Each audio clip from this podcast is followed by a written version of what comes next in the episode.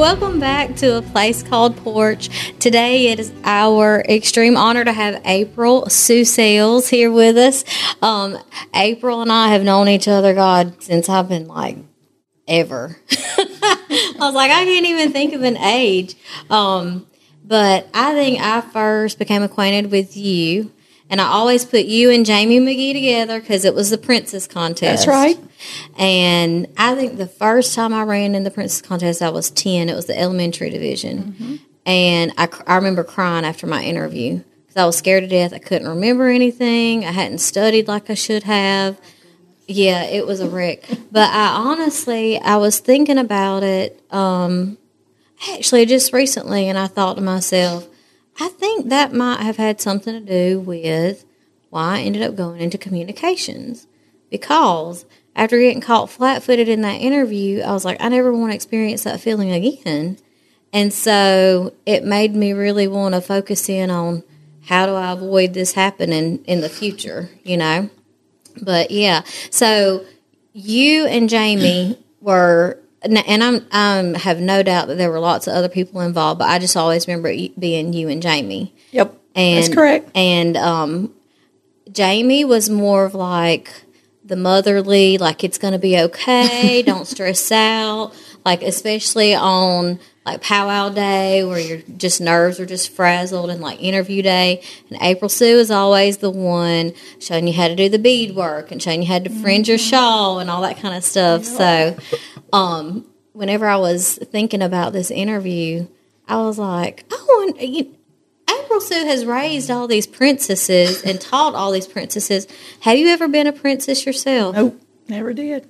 why not So I'll tell you how how all of that got started. okay let's hear Um, it. so I can thank Tim Martin for bringing me back to the tribe. Hmm. Um, during the time that I was at the University of Alabama in Tuscaloosa, uh, we became federally recognized while I was away at college. okay Um, so toward the end of my four and a half years at Alabama, because I couldn't decide what I wanted to be when I grew up, and I still don't know what I want to be when I grow up, because obviously I haven't decided that because I have a degree in psychology.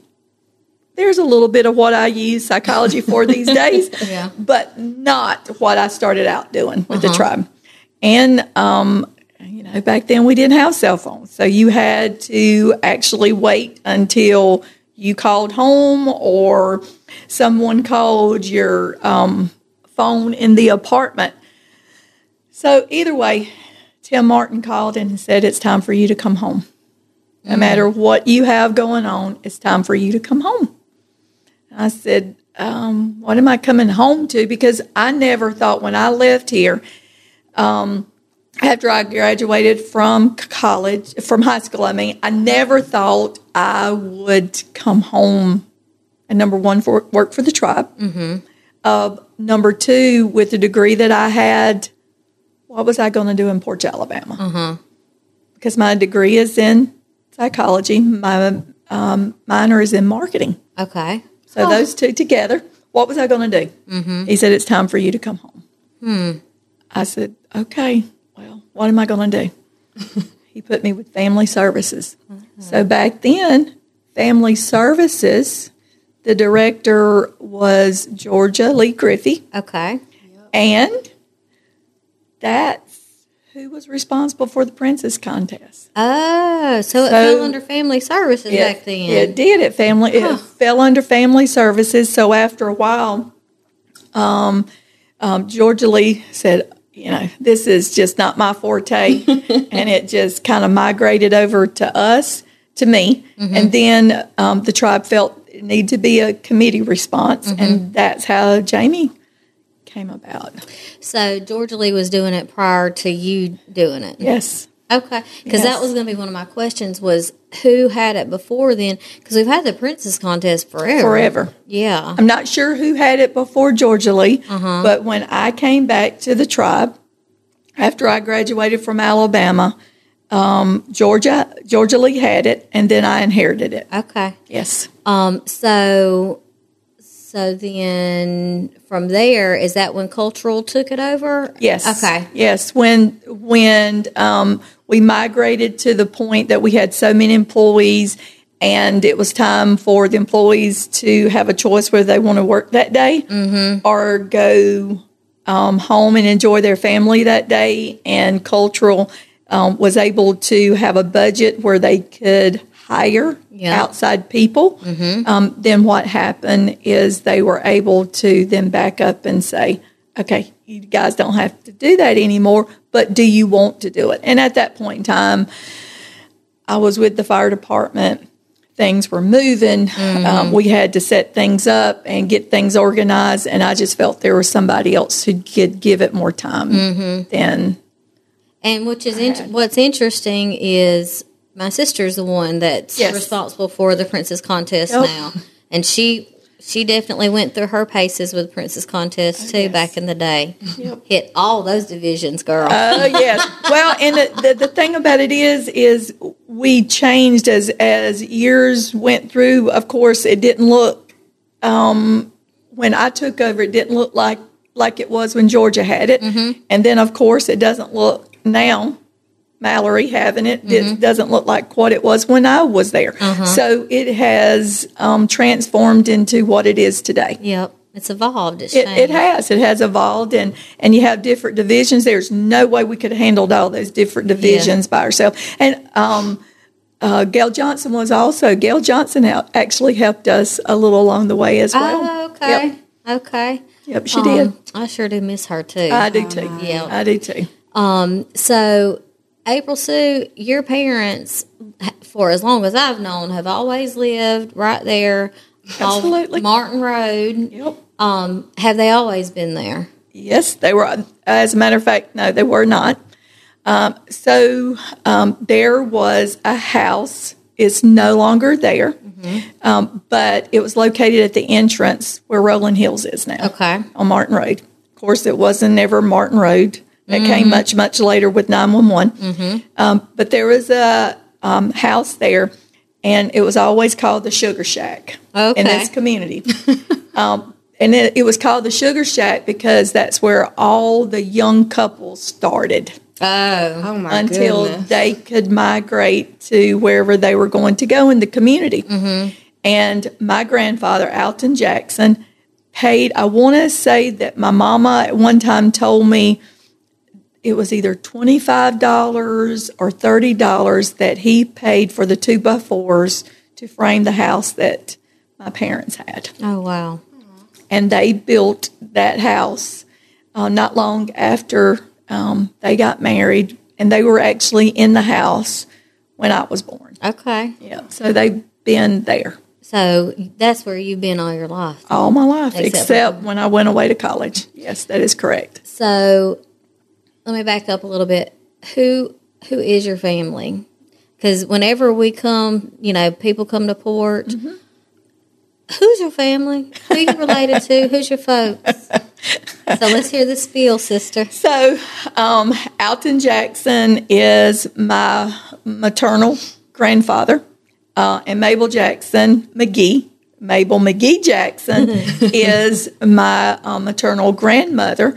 Um, both of them are deceased, um, but my grandmother's family actually came from Poarch, the other Poarch The other Poarch. the other Poarch, not the head of Perdido Poarch, but the other Poarch.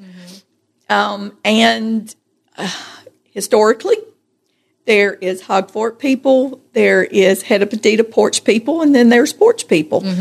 Um, my grandmother, we split the tracks. Okay. because my grandfather was his family was from Poarch or uh, Semi Springs, and my grandmother's family was always Poarch people until they married, and then she became head of Perdido Poarch person, and then my grandfather. Um, Eugene, my paternal grandfather, Eugene Sells, his family was in politics in um, present day in Mobile, Prichard. Oh, Prichard. Uh huh. Um, so he was in politics in Prichard and at the Pentagon. Um, but that's the non-Indian side of the family. Okay. Don't know that much about the non-Indian side of the family because, unfortunately, um, they did not um, share the cultural views of my grandfather marrying my grandmother. Um, so uh, there has been a time in which we've had to learn who that side of the family is all about. Um, but uh, don't nearly know as much about them as we need to know or should know. Um, but it's family nonetheless, and that is a part of who I am. I.e., the blonde hair, the blue eyes comes from the Sells side of, of my family. And then, Ro- of course, Roberta, Roberta Sells, who was a long term council member for the tribe, and she's the one who actually talked my mother into um, being a member of the tribal council um, at the very beginning. So let's talk a little bit on some things you touched on, which is a little bit about discrimination. Right. So, you know, I would say kind of back in the day, and one of the things that you kind of alluded to is that growing up in that time period for your parents, their parents' parents, they were not accept always accepted because they were Indian. Yep. And now, you know, here you are, you've got blonde hair, blue eyes, mm-hmm. fair skin, and may not meet what people's ideal, you know, stereotype of an Indian looks like. I'm curious to know have you experienced any discrimination based on the fact that you're because you're very proud of your heritage. Oh, Of course. Yes. And everybody around here knows like April's one of ours. Yes. You know. Yep. But whenever you go outside and you tell people like, I'm a member of the Poarch Panda Creek Indians. I call myself a card carrying Indian. and um, a lot of people says, doesn't that bother you? No, because I had a very, very strong um, belief system in who I was. So it started with my great grandmother. And um, I can remember sitting in Mr. Tullis's and Buford's office at the very beginning, right after federal recognition, when I came back home. And Buford would always say to me, April, what do you think Sister Rock would think about where we are right now? Sister Rock was my grandmother, Mabel Jackson's mother. Okay. Let me tell you something. She was, in today's society, I would call her a very radical individual. Okay. Radical meaning that she didn't care who you were. She didn't care how much money you had. Um, she didn't care who you thought you were, but you were going to know who she was. Okay. and she was very um, bold. She was uh, very in tuned into herself as being a Native American woman. Um, she was very um, outspoken. She never. I've never seen. I've seen one photograph of her where she was laughing.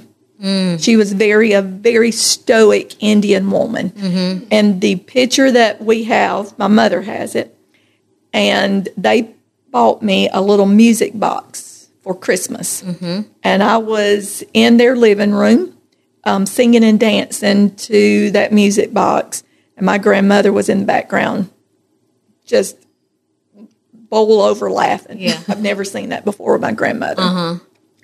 She was the only um, Indian woman, Indian period, in this community who would go down to the city cafe in downtown Atmore, Alabama, and eat in that cafe. And she would dare them to tell her that she could not eat there. Nobody else would go in there because mm-hmm. Indians were not allowed in there. Mm-hmm. Oh, so they like weren't allowed. Like it They wasn't just not an allowed. unspoken rule. No, it was an unspoken rule. You were not allowed in there, but Margie McGee would go in there, and Margie McGee would dare them to tell her she could not eat there. And she is one of the few women, Indian, Indians, that was allowed in the city cafe, and there's been no one, to my recollection, told her that she could not eat there. And um, I can remember my granny Mabel um, telling me that when all of that was going on, that um, they felt so sorry for themselves because you know they didn't have a lot of, of course, media, Yeah. and they thought they were the only Indians in the world. oh. Oh. They thought that there was nobody outside of this tribe except Poarch Creek. Well, back then, you know, we wasn't called Poarch Creek; we were called Eastern Band of uh, South of the Mississippi or whatever. Nation that- east of the Mississippi. There you go. Yeah.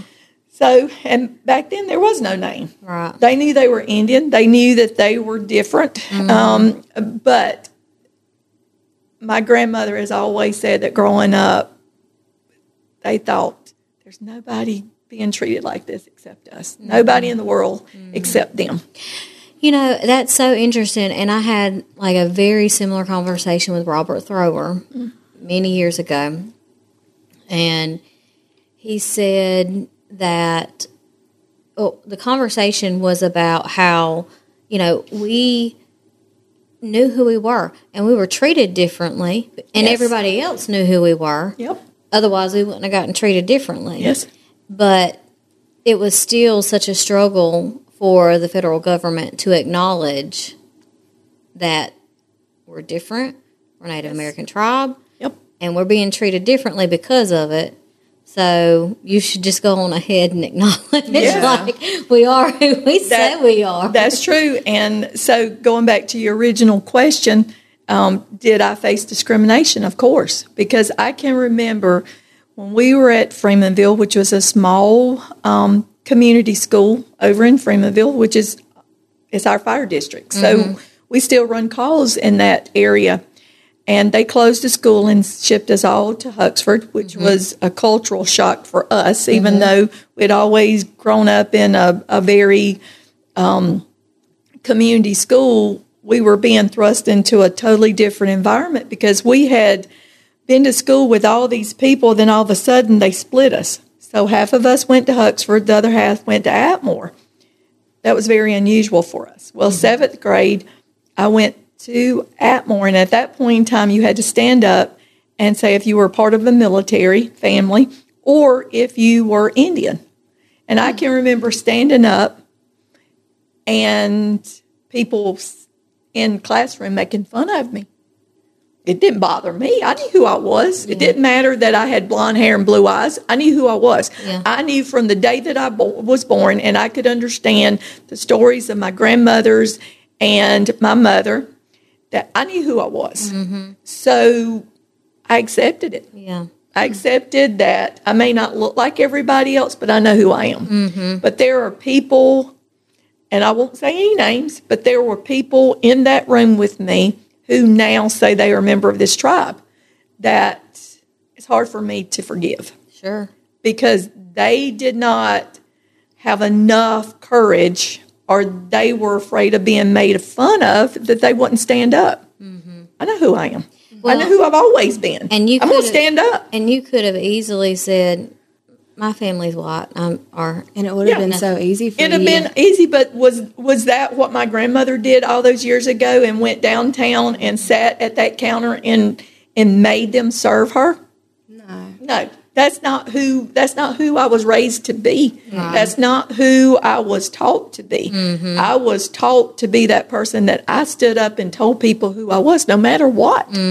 And um, so, I'll be honest with you, I didn't know until years later that those individuals were saying they were part of this tribe now, and I thought to myself, no, you're not. You didn't, you didn't stand up and you didn't be counted when we needed to be yeah, because the schools got extra money back then if you were part of a military family or if you classified yourself as Indian. They got, I think it was Title Eight. There was there was a special um, federal dollars that would come into the school system because of that. I wondered about that because I, I thought, why would they ask about if you're military or They did. Indian? They got extra money. So it was it was to it was to help the school get additional yes. funding. Yeah. Um, But you know, April, what's so interesting, and you know, people that know me and my sister know we have the same parents. We look very different. Yeah, y'all do. My brother and I did too. Yeah, and so genetics don't genetics does not care. No. Genetics don't care. You know what you're supposed to be or what you're supposed to classify yourself as. That's right. But I'll tell you, you know, um, she's just as proud. I mean, and she works for the cultural department, Mm-hmm. you know, and she's just as proud, has always been proud. And I remember when her daughter, um, my niece, Emmy Grayson, was, um, I think she was about two or three. She could barely talk. Mm-hmm. But, you know, we were teaching her like Stajati, it means a red person, and Stahutki is a white person. And, you know, I remember asking her because I was, um, I was I was in school at the time and doing all these interviews and stuff, multi generational stuff with women and whatnot. But I asked Emmy Grace and I said, little girl, are you Stajati or are you Stahutki? She said, I'm Stajati. and, you know, and she's got blonde hair and blue eyes too. And so I think you hit on some, there's such a pride in knowing like Granny Jackie was just dark and dark hair. Um, and having grandchildren that are blonde hair and blue eyes, but it does not matter what's in your heart and how you're raised is really the core of it. Yes, the key to it. And even though my brother was dark complected with dark eyes and had the dark skin, I never, I've, I've never questioned why I am the way that I am. You know, because I had people who were so strong in my background that what was I going to do? Question? Yeah. I was never going to question that. No, No. at all. No, And my sister never has either. No.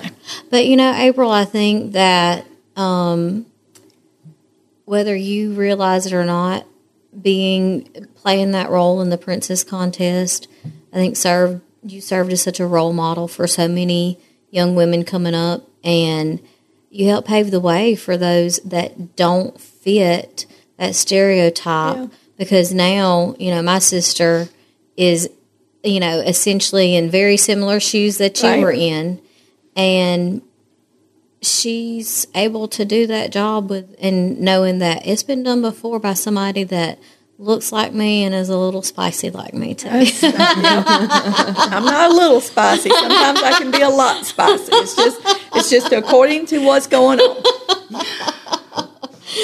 You know my temperament. yeah, girl, Yeah. I do. With two peas in a pod. Yes, I, I do have a temperament, especially if I see that people are not treated the way they need to be treated. That's exactly right. So April, you touched on so let's let's talk about how long have you been here at Poarch? Well, as a matter of fact, this week I had to go to a meeting at the HR department Monday morning, and they gave me my 35 year plaque. Good lord. So I have been here most as long as some people have been alive on the face of this earth. and I have moved around um, from department to department. And Yeah, we saw your resume. yes, I know that whenever I went in to, to see Mr. Tullis or to Buford, chances are I was getting ready to get moved. So they decided for you. You didn't always have a choice in that. I choice. What's that? we were talking about two former tribal leaders who, um, when you walked in their office, you just said, "Yes, sir." Mm-hmm. Yeah, and that's the reason. Even today, I'm very respectful when I go into a tribal leader's office, even though we disagree. We don't always have to agree with everything, but you, I, I, that has taught me, or I was taught very early in life, you be respectful, even though you may not agree with everything. You be very respectful. So I would go in and they'd say, okay, this is what we're starting and, and this is what you're going to do. Mm-hmm. Okay. You know, there was no HR and you had to apply. There wasn't applying. Uh, I've never applied for a job. Really? In your life. They've moved me. They've moved me. I started out in family services because Tim told me it was time for me to come home. And this is what you're gonna do, sister. And this is what I'm going. This is what you're going to do. And um, then the court system came about, and um, you, you guys know her as well as I do. Wanda James. Um, she started out in the court system, and then she was moved to be Tim's executive assistant. So I moved into the court system. because um, he went. What you? That's when he was at USET, right? Uh, no, he was here. He was okay. He was here at Poarch. She was the tribal administrator. Yeah, that's right. I forgot about that. So I did um, too. they moved, and then they called me and told me that I was going into the court system. So I was leaving family services, going into the court system, and I worked for years with Ernie White. Then um, came about that um, Buford called me in the office, and I went from the court system to the health department.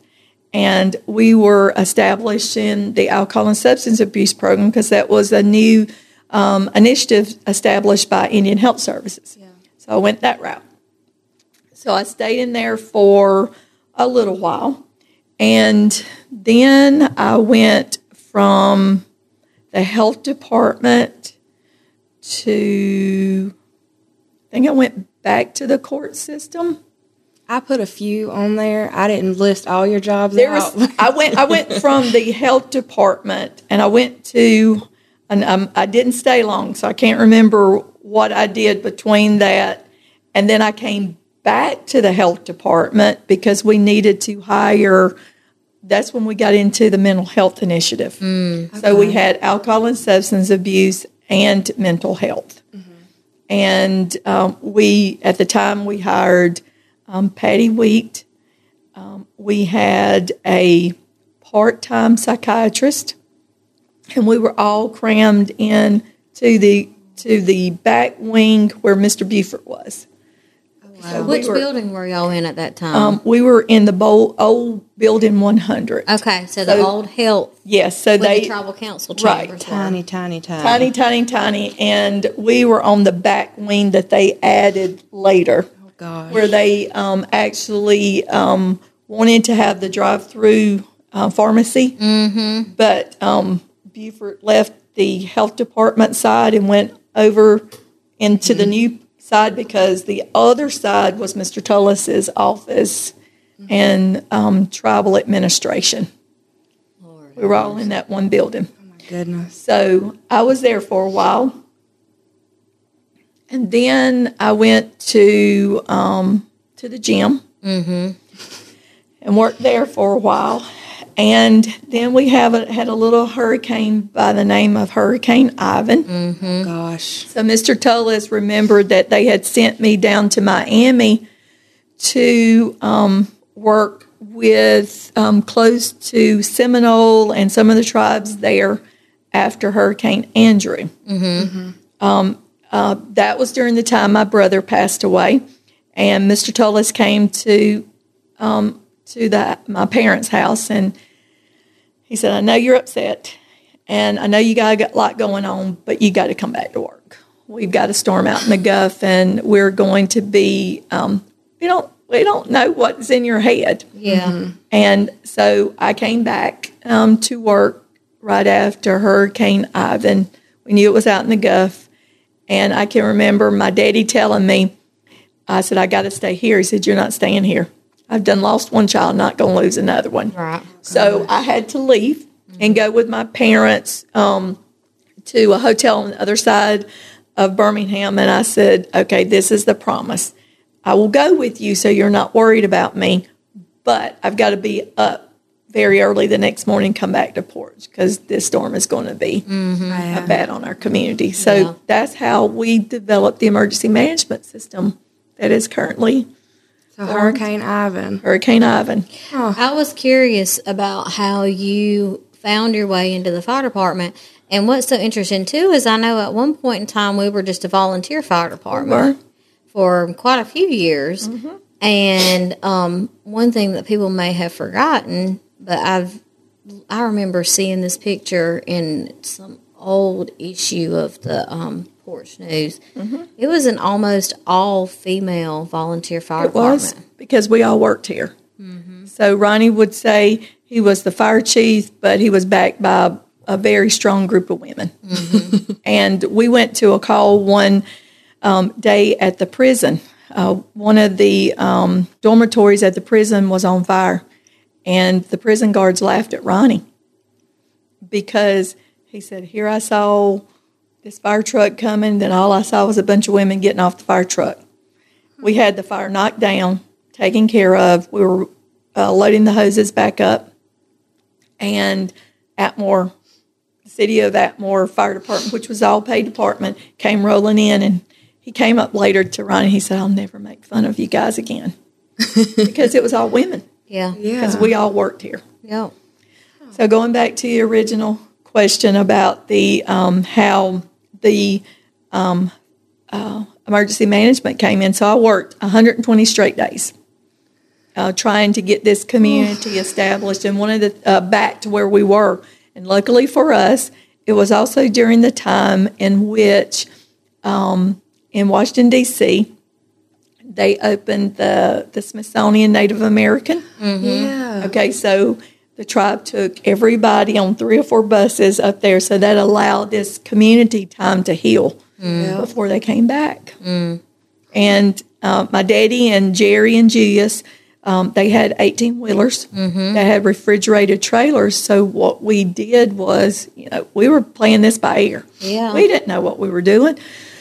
So we brought the trailers in, and if families did not want their food to spoil, Sure. Mm-hmm. then they would bring it and put it in the 18 wheeler and it would freeze. But at the same time, that's the only time that we've allowed to have food stamps for a mm. long time because you know now, of course, the tribal members doesn't qualify, mm-hmm. but they were able to qualify for emergency food stamps at that point in time mm-hmm. because they were gone. So most of when they came back, most of their food was had spoiled, had Yeah. thawed out and spoiled, and that was a very a good year for crops in the gardens. So they had canned and they had um, put up all their vegetables and it was gone. You know, so Hu- Hurricane Ivan taught us a lot, and it actually started the emergency management program. Uh, and then years, a couple years later, then we had something called Wind Creek came about. And in order for us to meet the demands of the Gaming Commission and Gaming Authority, we had to have a um, career fire department. We started in December. They gave us four weeks to hire firemen so that on February the 1st, 2009, there would be a career fire department to be able to respond to any needs or any emergencies that occurred um, at Wind Creek, Atmore. Yep.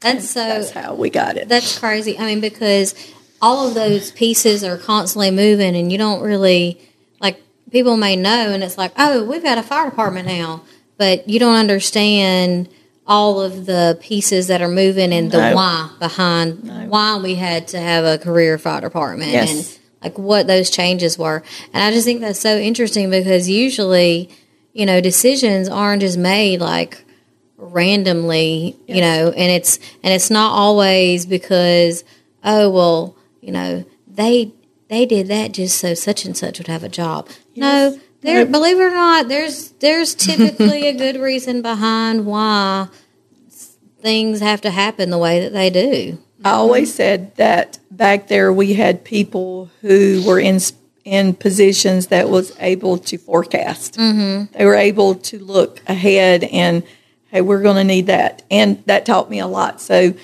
um, in our line of work, if I'm doing the same thing today in 2000, 2023, we're not moving. Mm-hmm. Then I need to move on.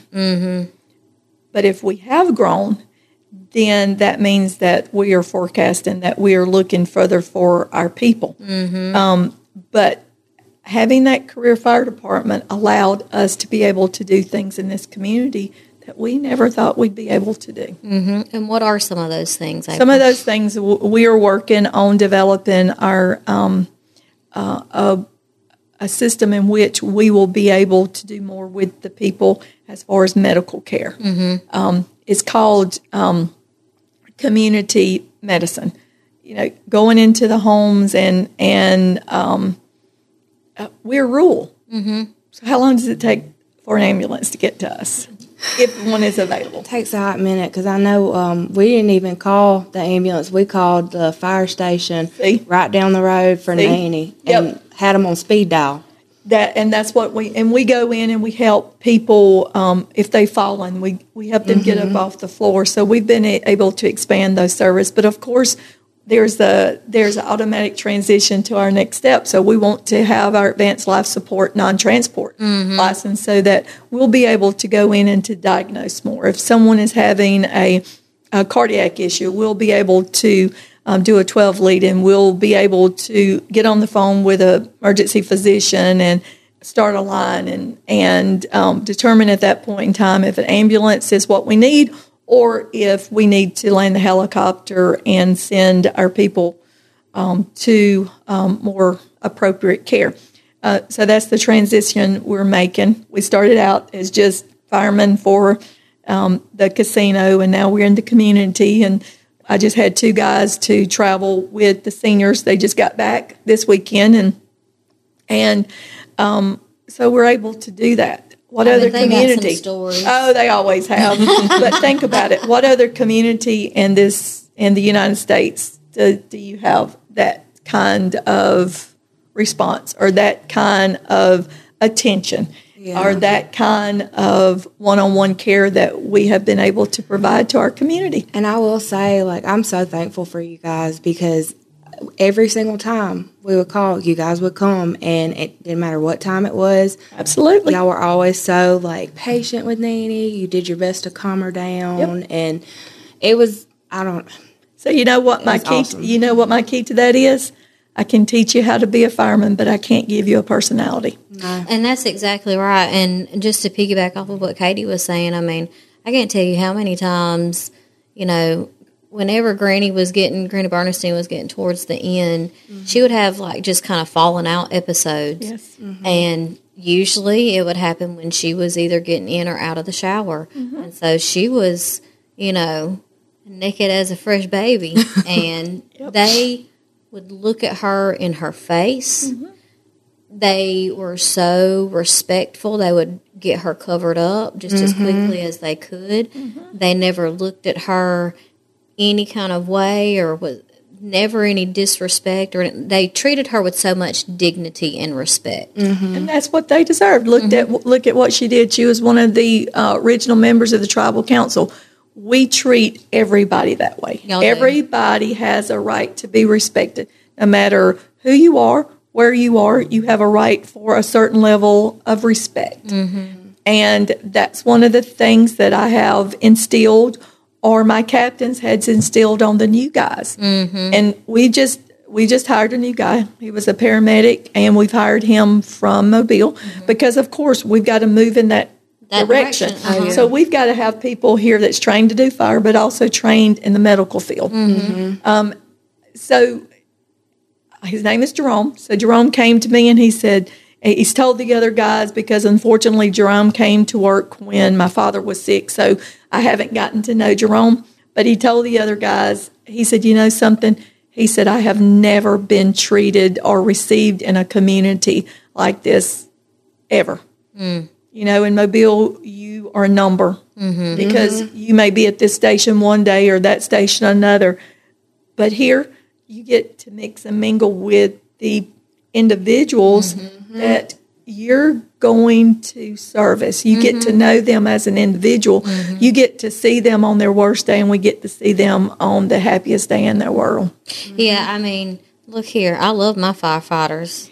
Oh yeah. and they have played such a pivotal role um, in this community since the inception of the Yep. career fire department. Yep. But I think a lot of the community members that maybe um, have been blessed not to have to ha- have that interaction with the fire fire department. Because it real if if you haven't had to have a, an interaction with the fire department that's really a blessing because that means Absolutely. you've been healthy you haven't had any like life threatening things you know no emergent type situations.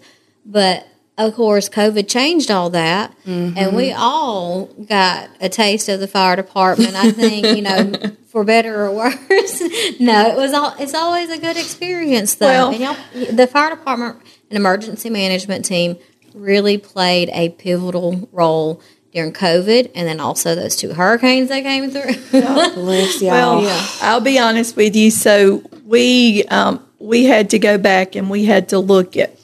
We went six weeks and no calls. We knew people were having problems with with their blood pressure, with their mm-hmm. su- people were afraid. Mm-hmm. So what we had to do was we had to work with y- with y'all's offices, mm-hmm. and this is how we're going to look coming in your home. We're not going to bring anything into your home. Uh-huh. No. Yep. We're going to be suited up. We're going to have the, the proper PPE, but don't be afraid to call us, tell us, call us. And after that, it's like Then Katie like, bar the door, so to Yeah. speak. Not, no pun intended, but it was. They realized that our job is to protect them, but we're also there to treat them. Did we get exposed? Absolutely, we got exposed. Even with PPE, because at back then um, we didn't know So your exposure, it was changing, and I would have to send my guys home. And I said, "Okay, you guys, y'all gonna have to look at this totally different. If we got PPE on, then we're gonna have to stay at work mm-hmm. because if we keep on, there's not going there's I'm gonna be the only one standing, mm-hmm. Yeah. and I can't run those trucks and and be on call all the time. And it is around the clock. We work 24 hour shifts. Mm-hmm. And they said, You're right. You got PPE on. We'll monitor symptoms. You'll keep PPE on while you're here. But you're right. So that's when it changed for us. Um, and they allowed us to stay at work. But every time someone, any of our patients or anybody that we responded to tested positive, the guys who were directly with them had to go home, even though they had proper PPE on. But it was just, we didn't know. No. Yeah. We didn't know. Yep. But I think the development, all of that, had to do with my opportunity to be involved in so many different programs within the tribe. So it gave me a um, an opportunity to look at the reservation and the tribe from various various angles. Uh, being a part of family services, um, dealing with children, um, then the court system, seeing the tribe from that perspective, then the health department, those different components of the health department that I was involved with, uh, that taught me a lot. But going to the gym and trying to establish that program also taught me a lot. Most people don't know, but at the very beginning, we did not have programs for children.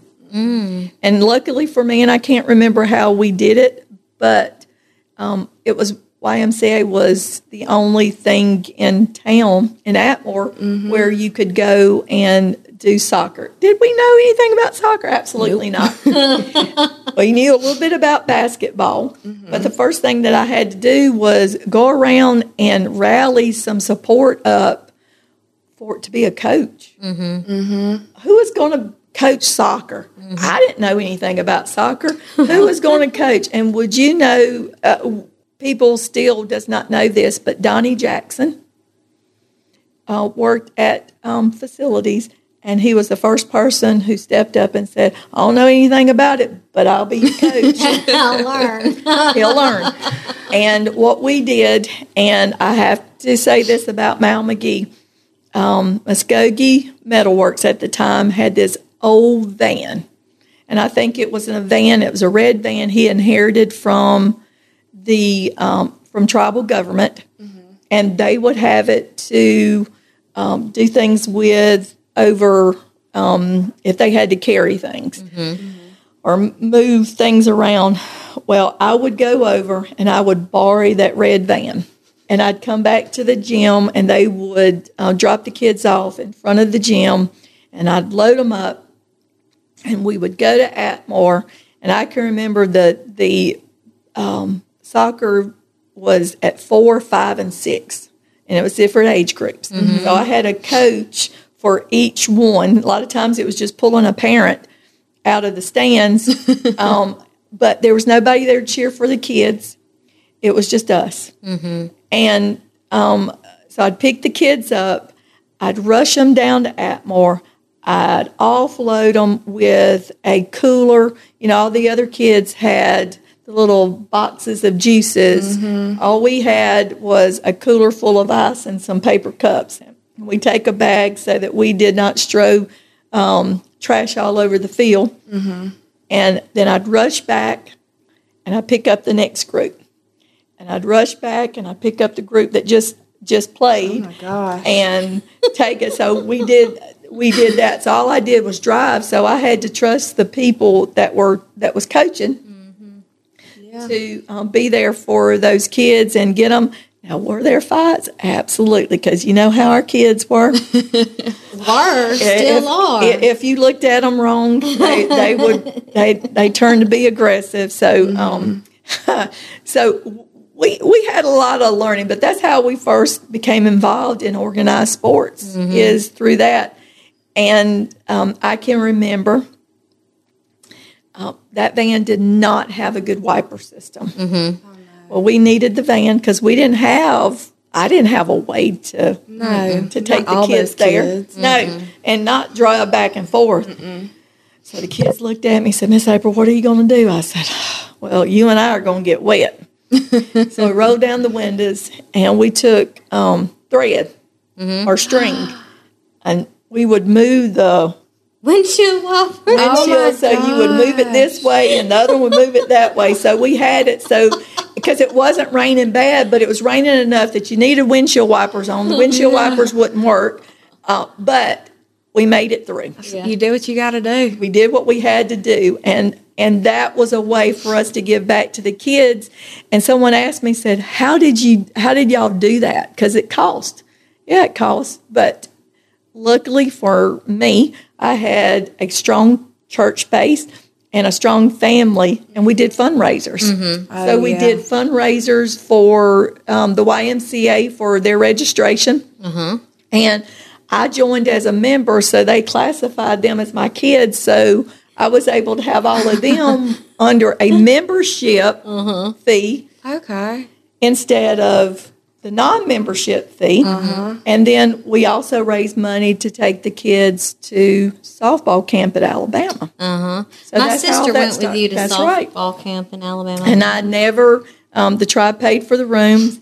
I sweet talked a lot of people into being my chaperones, and um, but we were able to raise money Yeah. on the off season to be able to afford to let the kids play basketball and soccer and go to softball camps. Well, I'll say two things. One, um, talking about the windshield wipers, I think our folks have a lot of um, familiarity with the phrase "necessity is the mother of invention." that's right, I mean, you you make do with what you got. and we did. Yes, that's that's exactly right. That was not an excuse not to take those kids to their game. Mm-hmm. They got off the bus, they were there. We had to make it work. Mm-hmm. And I can remember one of the kids in the back stood up because, you know, that was before we had to do seatbelts and all of that, thank God. But he stood up and he said, Miss April, I promise you that if I ever become rich, first thing I'm going to do is buy you a van.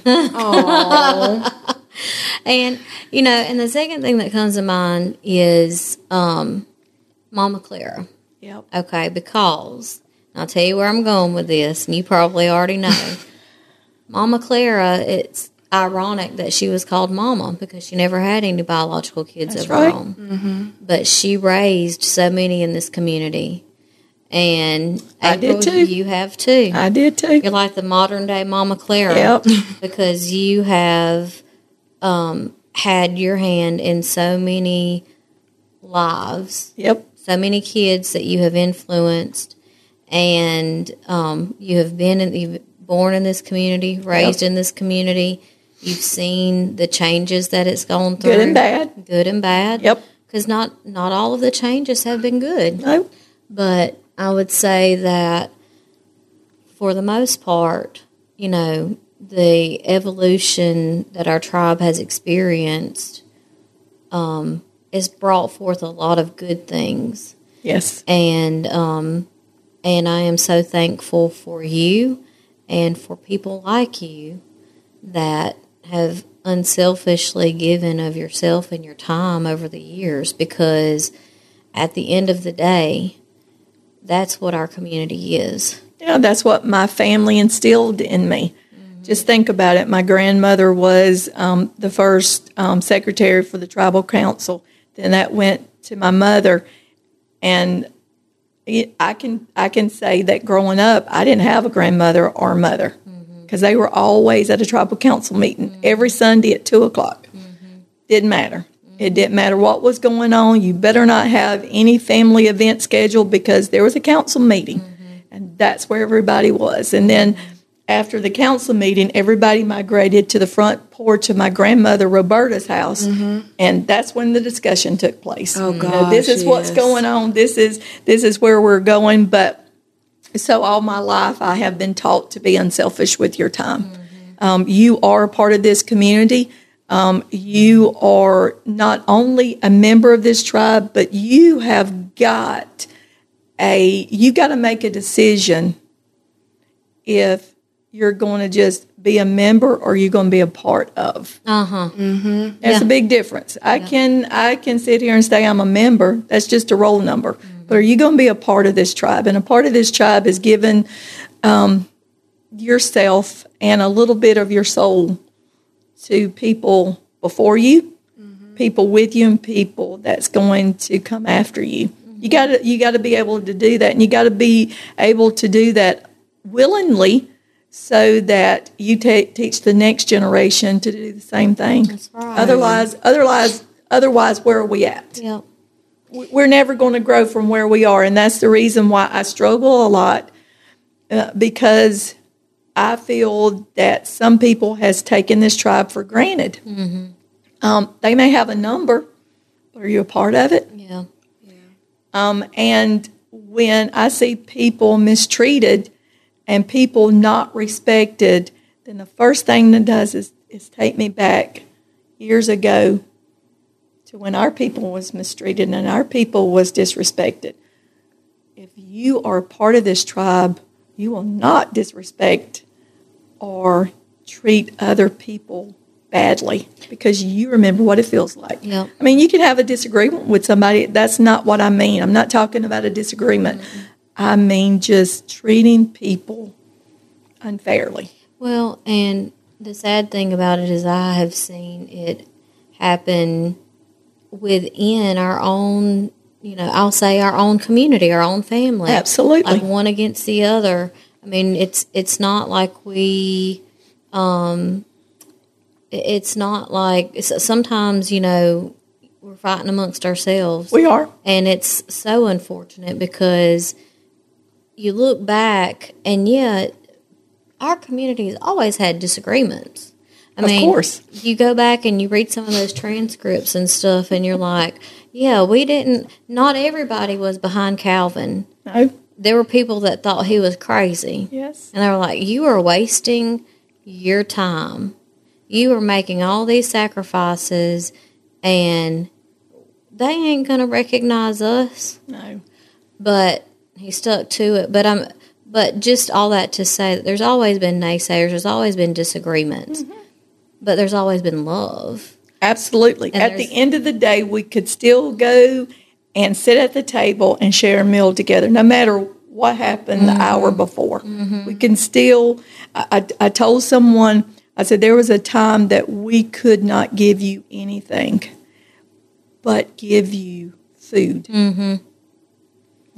And that was a part of who we were. If we mm-hmm. invited you to the table to eat, by, let bygones be bygones. Mm-hmm. That was over and done with. Mm-hmm. Yeah. Food was the source of who we were. Yep. You know, it's also the reason why we have a lot of, of diabetes and, and um, high blood pressure is because food was the component of of who we were and, and how we could handle disagreements. It's a way to come together. Absolutely. Absolutely. Well, April, Yep. I have enjoyed our time together, and it has flown by. Yep. History lesson. It, it is. Well, and I told Katie, I said, girl, has April Sue confirmed with Have you touched base with her just to make sure nothing's come up and she's still on her way? She said, I sent her an email and she said, I hope she doesn't have to cancel on us at last minute. I said, she better not because I've been really looking forward to this walking down memory lane with April Sue. Yep. But um, So let me tell you, Okay. real quick. uh huh. You know, April Sue's not my name. No, I did not know that. Yes, everybody calls me April. So there is a difference between Oh those people who know me, you know, as work, Uh-huh. and those people who are family. Uh-huh. Family calls me April Sue. Uh huh. Everybody else knows me as April. Uh-huh. My mother could not think of a name to go with April. My mother wanted to name me Kimberly. My daddy said, "There's no child of mine going to be named Kimberly." Wow. and he's and I my um, Aunt Lucille, which was my grandfather's sister, um, Alton Jackson, his sister Aunt Lucille. My great grandmother. Yes, she is the one who named me, and I was named after a soap opera character from General Hospital. Oh my. Well, my mother could not think of a name to go with April. So you don't have a middle name. I don't have a middle name. But the day that my mother and daddy brought me home from the hospital, Tony, which is my daddy's brother, started calling me April Sue, and that's how it got, that's how it stuck. Well, And that's the reason. That's the reason. Something new today. Yep, that's the reason I said family knows me as April, April Sue. Uh-huh. People who work related just call me April, and that's the difference. Yeah, every time I call April, April Sue Sue. Yep. What we doing today, sister? Yes, yep, yep, and that's the difference. That's family versus everybody else. Well, April, I have genuinely just Absolutely, I have enjoyed this. I knew Yep. this was good for my soul, and I hope it was good for everybody else's soul that we're going to be sharing this with too. Thank you so much for being here. No problem. What's next for April Sue? What's next for me? Um, I, leaving my legacy of making sure that we have advanced life support in this community. I think that is the transition that needs to be made in this community because um, we are not always assured that the ambulance is going to get here.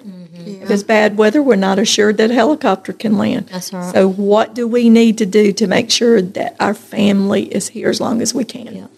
Advanced life support. I love it. That's my legacy. I love it. That's what I want to leave behind. Thank you, mm-hmm. April. Mm-hmm.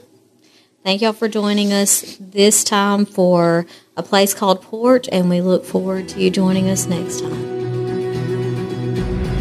Thank you for listening to A Place Called Poarch.